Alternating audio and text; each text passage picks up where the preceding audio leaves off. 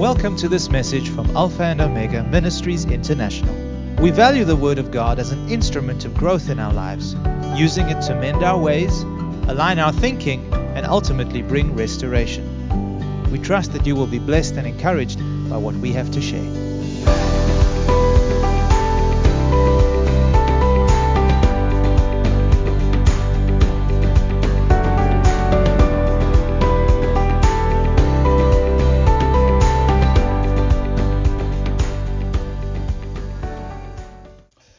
Title of my message this afternoon is The Relationship Between Faith and Love. The Relationship Between Faith and Love. Mark's Gospel, chapter 11, verse 24, 25, and 26. And I'm reading from the King James Version. Therefore I say unto you, what things soever ye desire, when you pray, believe that ye receive them, and ye shall have them. And when ye stand praying, forgive if you have aught against any, that your Father also which is in heaven may forgive you your trespasses. But if ye do not forgive, neither will your Father which is in heaven forgive your trespasses. As you well know, those of you that were with us last Sunday, we taught on how to release our God given desires and dreams from the spiritual realm into this natural physical realm through the prayer of faith recorded in Mark's Gospel, chapter 11 and verse 24. And I shared with you the importance of releasing our faith when we pray and not when we see the manifestation of the things we desire. That's very important because Jesus said, when you pray, believe that you receive them and you shall have them. We must release our faith the moment we pray and not the moment we see the results. That is the prayer of faith. Furthermore, I shared with you some of my own experiences and personal testimonies, how I used the prayer of faith and the tremendous results that came as a result of exercising my faith, according to Mark's Gospel, chapter 11, verse 24. Now, today we will take a closer look at the relationship between faith and love and why forgiveness plays such an important role in having our prayers answered. The subject of faith is one of my favorite subjects in the Bible and one that I meditate and teach on quite frequently. And those of you who know me for any length of time can testify that this is the case. I just love studying the subject of faith. Why do I do that? Why do I say that?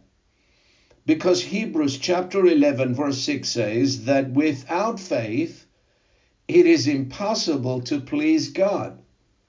There is no other way to please God except by faith.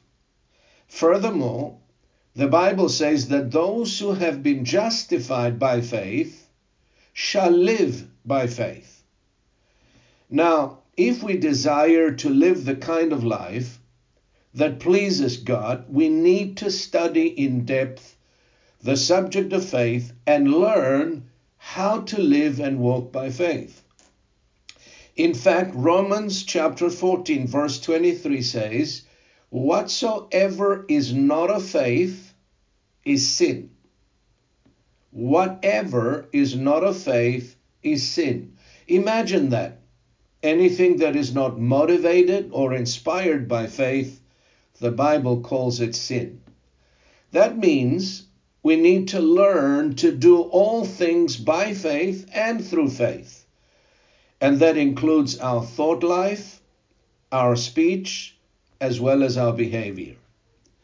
One of the most important things we need to know about faith is that faith works by love. Faith works by love. If you're taking notes, it's important that you write this down. Faith works by love. Turn with me to Galatians chapter 5 and verse 6. And we're going to read from the Amplified Translation. This brings it out clearly and it explains in depth how the, the relationship between faith and love works. Galatians 5, verse 6, Amplified Translation says, For if we are in Christ Jesus, neither circumcision nor uncircumcision counts for anything, but only faith activated and energized and expressed and working through love. Wow. Let me read that again. Faith is activated, it is energized, it is expressed, and it works through love. The force that enables our faith to work and bring the desired results is the love of God. The reason Jesus was so successful in using his faith was because he walked in the fullness of God's love. He loved God and he loved people. And love was the reason for his faith, or the reason he used his faith so effectively. The driving force of his faith was his compassion towards people, all kinds of people. Jesus was moved with compassion and he healed the sick. And we read that very phrase over and over in the New Testament. That is why Jesus immediately added to his statement in Mark's Gospel, chapter 11 and verse 24, the words in verse 25 which says, And when you stand praying, forgive if you have aught against any, that your Father also, which is in heaven, may forgive you your trespasses. In other words, to put it simply, if we want our faith to work for us, we need to walk in love and forgive those who have wronged us we are only released from our own trespasses when we release others from theirs. And people who choose to hold on to offenses, to bitterness, to unforgiveness, will never experience God's freedom or answers to their prayers. The only one that they hurt is themselves, not the person who hurt them. And I have learned this long ago from Kenneth E. Hagin in one of his teachings on faith. I recall he said that he ever found out, if he ever found out, that his prayers were not working, the first place, the first place he would look to correct was the area of love and forgiveness. He would thoroughly search his heart along those lines and adjust his attitude and his behavior. I thought that was that was a tremendous statement that came from the lips of the man who walked by faith almost all his life. And I've learned that from him, and I thank God for his ministry to this day because he taught me how to use my faith and he taught me how to exercise my faith as I continue to release people and forgive and let go of offenses. Two out outstanding testimonies that come to mind as I teach on this subject of forgiveness come from two individuals in the course of my ministry. A number of years ago, I was preaching in a full gospel church here in Cape Town on the subject of forgiveness. And after the message, I recall I gave an altar call, and a number of people came forward for prayer. Among them was a middle aged woman who had gone through a painful divorce several years ago. And she was held in bondage for years by the spirit of unforgiveness. And I recall the moment I laid my hands on her and prayed for her, she broke down in tears and she was able to let go of her bitterness and unforgiveness towards her ex husband.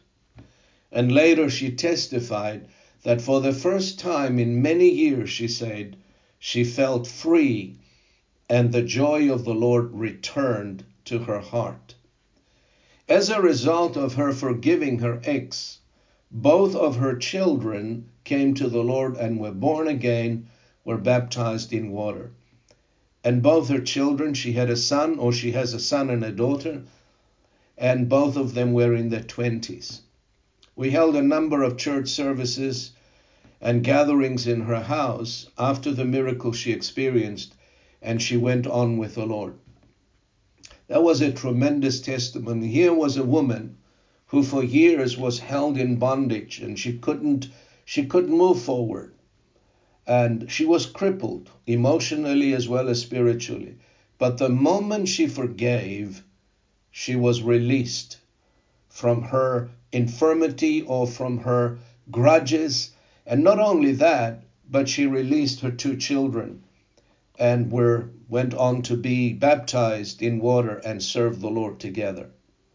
The other testimony that comes to mind is from an individual who is a member of our ministry today and continues to be a great blessing to the Lord as well as to the family and to this ministry.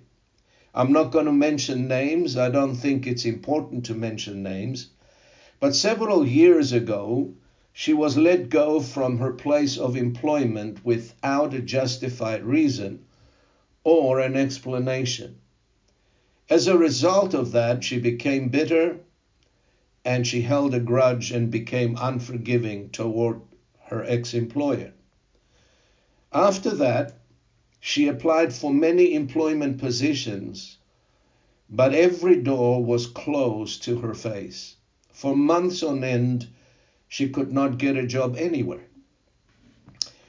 A member of her family, who is a member of our ministry, encouraged her to write to me and ask for prayer. And after much persuasion, she plucked up the courage and she wrote me an email.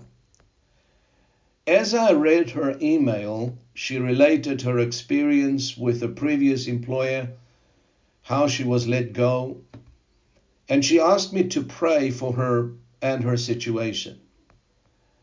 But in her email, as I read that email, I discerned by the Spirit that she was in the grip of bitterness and unforgiveness towards her previous employer. I understood that this was the main reason of her unanswered prayers. Well, instead of praying for her, I wrote back and gave her an instruction as to what to do about the situation. I advised her, first of all, to forgive her previous employer as well as the people she worked with. And as an act of her forgiveness, bake a delicious cake and take it to them. You know, I'm not really sure what she thought of my advice, but she did it anyway. She did exactly as I've advised her to do. Within a month, she was offered a job by a local company in the area. The door just opened. Not only that, but according to her testimony, she has learned to let go of rejection, which was a major root and a source of pain in her life for many years. And over the last few years, I have watched her blossom spiritually, both her and her husband, and both of them have become spiritual pillars in our ministry and have influenced many since then in the community towards Christ and his gospel. Now, here is something I want to emphasize and underline. Many times we ask for prayer instead of asking for wise counsel. Now, this person didn't need more prayer. She needed sound advice. I'm going to say that again. Many times, when we are in a tough situation, we ask for more prayer instead of asking for wise counsel or asking ourselves, what does the Word of God say about my situation? When she received the advice that I gave her, she acted upon that advice, and the breakthrough came almost immediately. And most of us who are having issues, either at work or at home, don't really need more and more prayer. All we need to do is act on the Word of God. Do what the Word says, and the breakthrough will come. I'm going to say that again because this is so important. No amount of prayer can substitute the principle of obedience.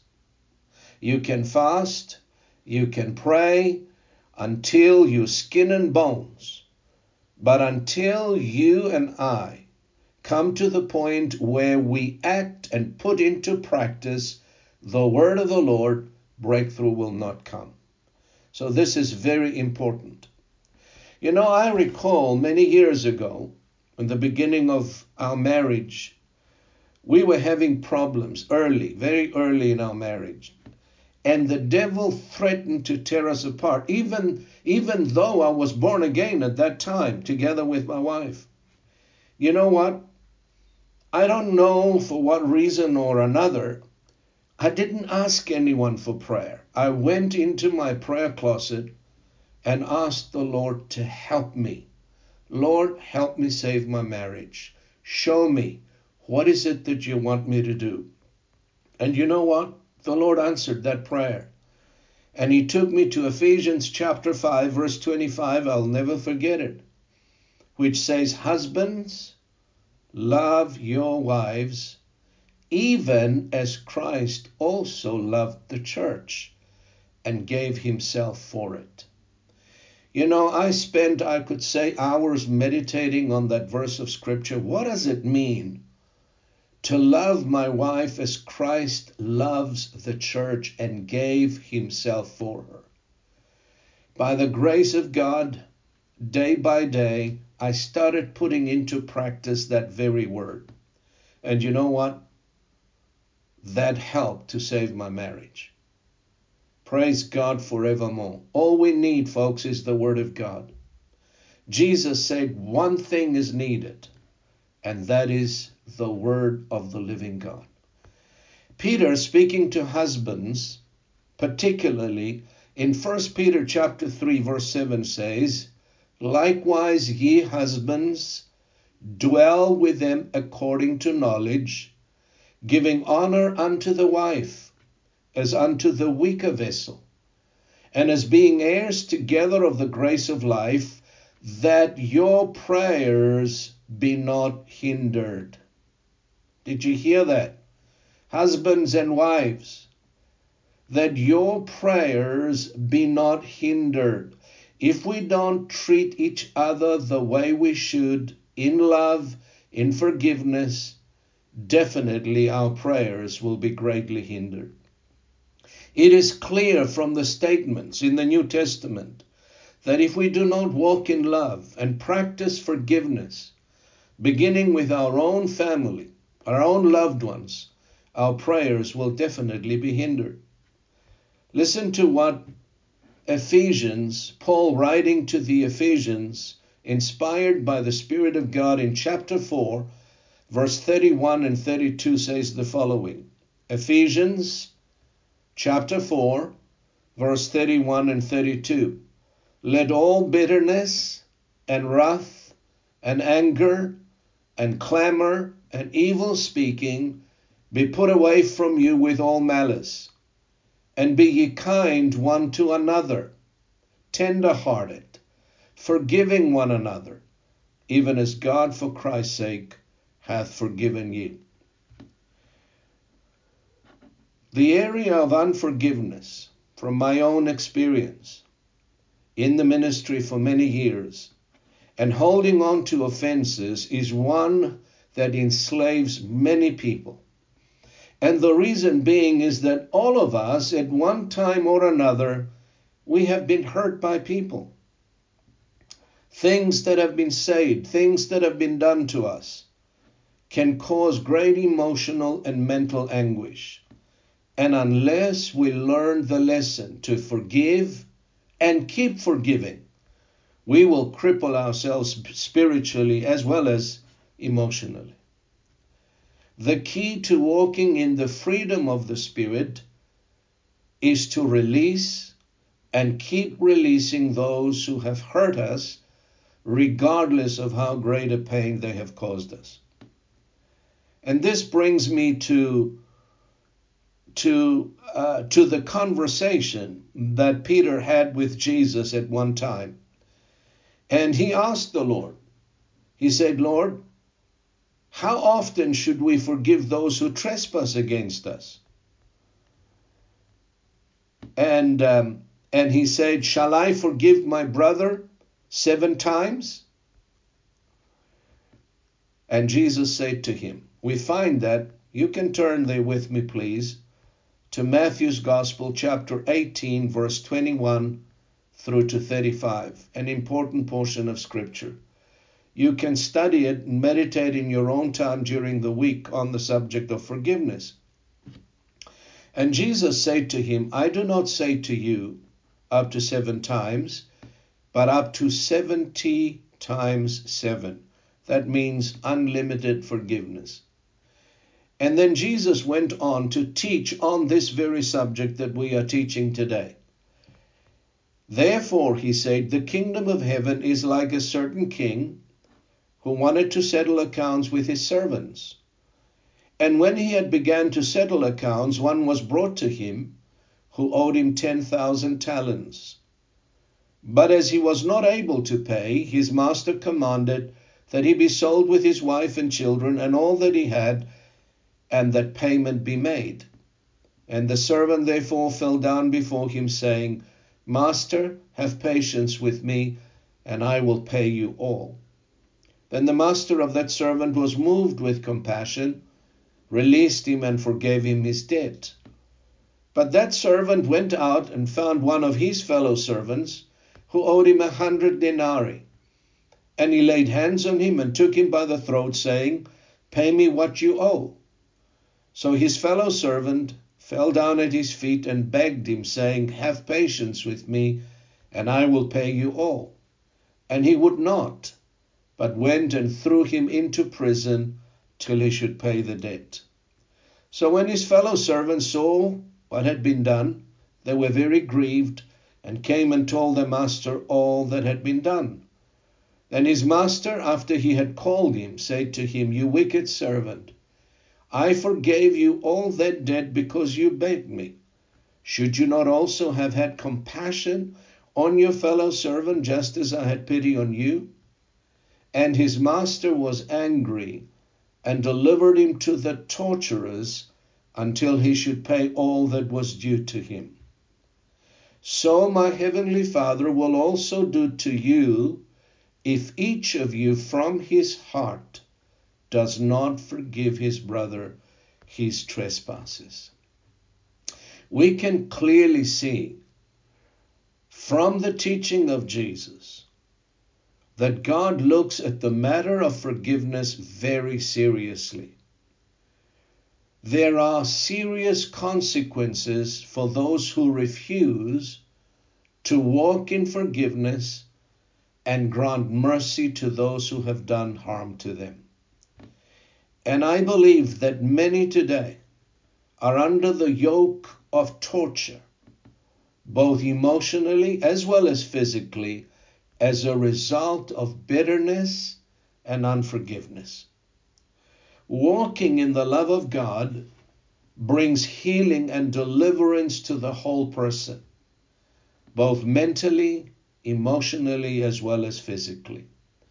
Jesus said, So my heavenly Father will do to you if you do not forgive from your heart those who have wronged you. That, that is a very frightening and a serious statement. Now, as we turn our attention to the Lord, and pray over the word we just heard, I want to encourage you to search your heart. Search your heart by the Spirit of the Lord and see whether there is any offense, whether there is any aught, any bitterness, any unforgiveness in your heart against anyone.